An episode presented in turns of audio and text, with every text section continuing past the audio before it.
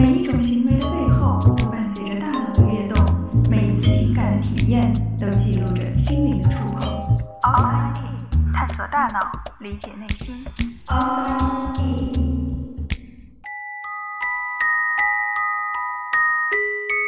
欢迎来到 Outside In，我是冰峰。生活中，你是否也会有这样的经验？当我们伤心难过的时候，我们可能会流泪；当我们感到害怕的时候，身体会有些发抖。我们好像总是先感受到情绪，然后才有身体的反应。可是，真的是这样吗？情绪体验和生理唤醒究竟哪个在先，哪个在后？就像先有鸡还是先有蛋一样，这个问题也困扰了心理学家很久很久。早在一百多年前的一八九零年，美国心理学之父 William James 就提出，我们关于情绪的经验性认识也许是错误的。事实上，正是因为我们的哭泣让我们感到难受，因为我们在发抖，所以感到害怕。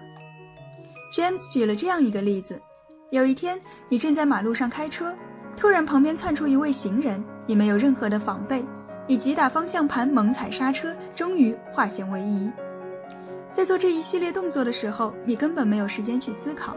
而当一切结束之后，你注意到你的心脏在砰砰直跳，呼吸有些急促，你开始体验到一种惊魂未定的情绪。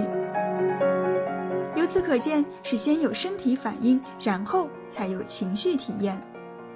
James 的观点得到了丹麦心理学家 Carl Langer 的支持，因此这个理论也被称为 James-Lange 理论。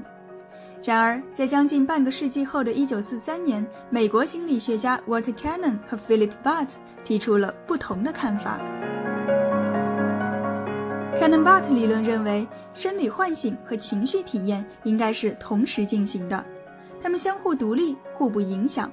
有一条路径通过刺激大脑皮层引起我们的主观情绪，而另一条路径下传至交感神经，引发一系列的身体反应。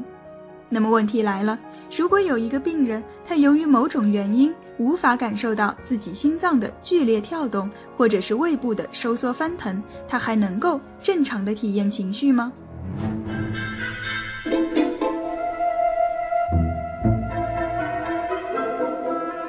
事实上，对于一些脊柱受伤的病人的研究发现，当他们识别身体信号的能力变差之后，他们的情绪反应也会随之减弱。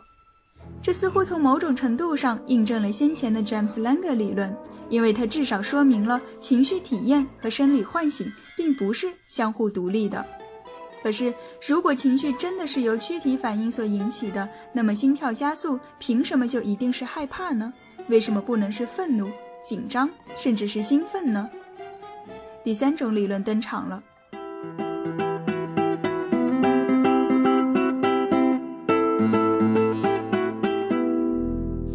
九六二年，美国心理学家 Stanley Schacter 和 Jerome Singer 提出了情绪双因素理论。他们认为，情绪的产生有两个要素，一个是身体的反应，另一个是我们对于这种反应的认知。他们做了这样一个实验：假如现在你也是被试者中的一员，你会被先注射一种药物，这其实是一种肾上腺素，剂量很小，对人体无害。然后你会被要求去隔壁房间等候。当你走进房间的时候，会看到里面已经有一个人在了。这个人实际上是实验助手，但是你并不知道。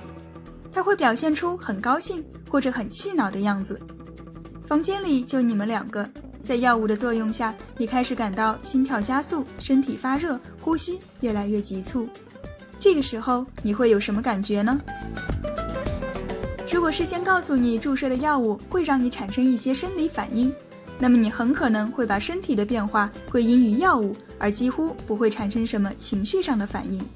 但是如果你事先被告知注射的药物不会产生任何影响，它只是用来监测身体指标的，那么你的情绪也许就会很容易的被房间里的那个人所左右。他表现的高兴，你就会感到开心；他表现的气恼，你就会感到很烦躁。实验的结果也很好的证明了这一点。相同的生理反应可以得到两种完全不同的情绪体验，这完全取决于我们如何去解释。也就是说，身体反应的确会强化情绪体验，而我们的认知则会引导情绪的走向。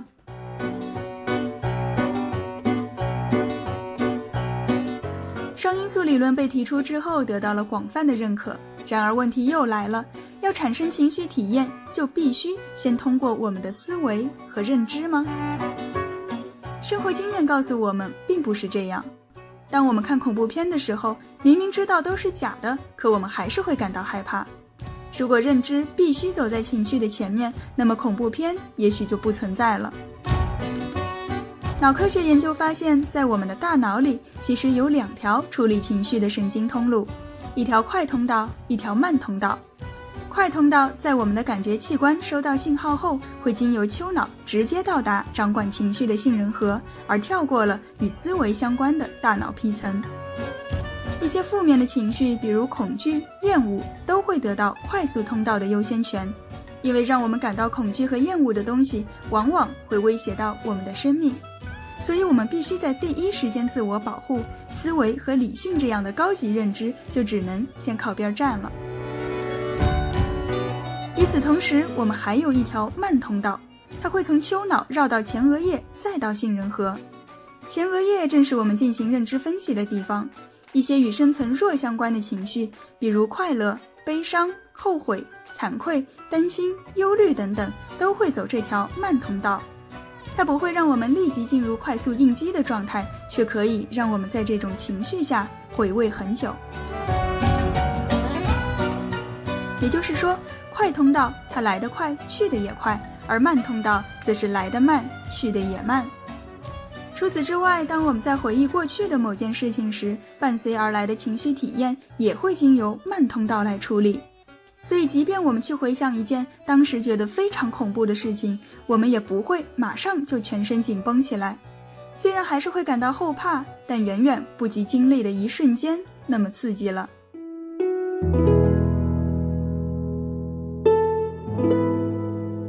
情绪的产生是一个复杂的过程，我们的生理反应、思维认知和情感体验，它们之间究竟是怎样的关系？哪个是鸡，哪个是蛋？离开了思维，我们还能够识别自己的情绪吗？我们所认为的，就是我们的真实感受吗？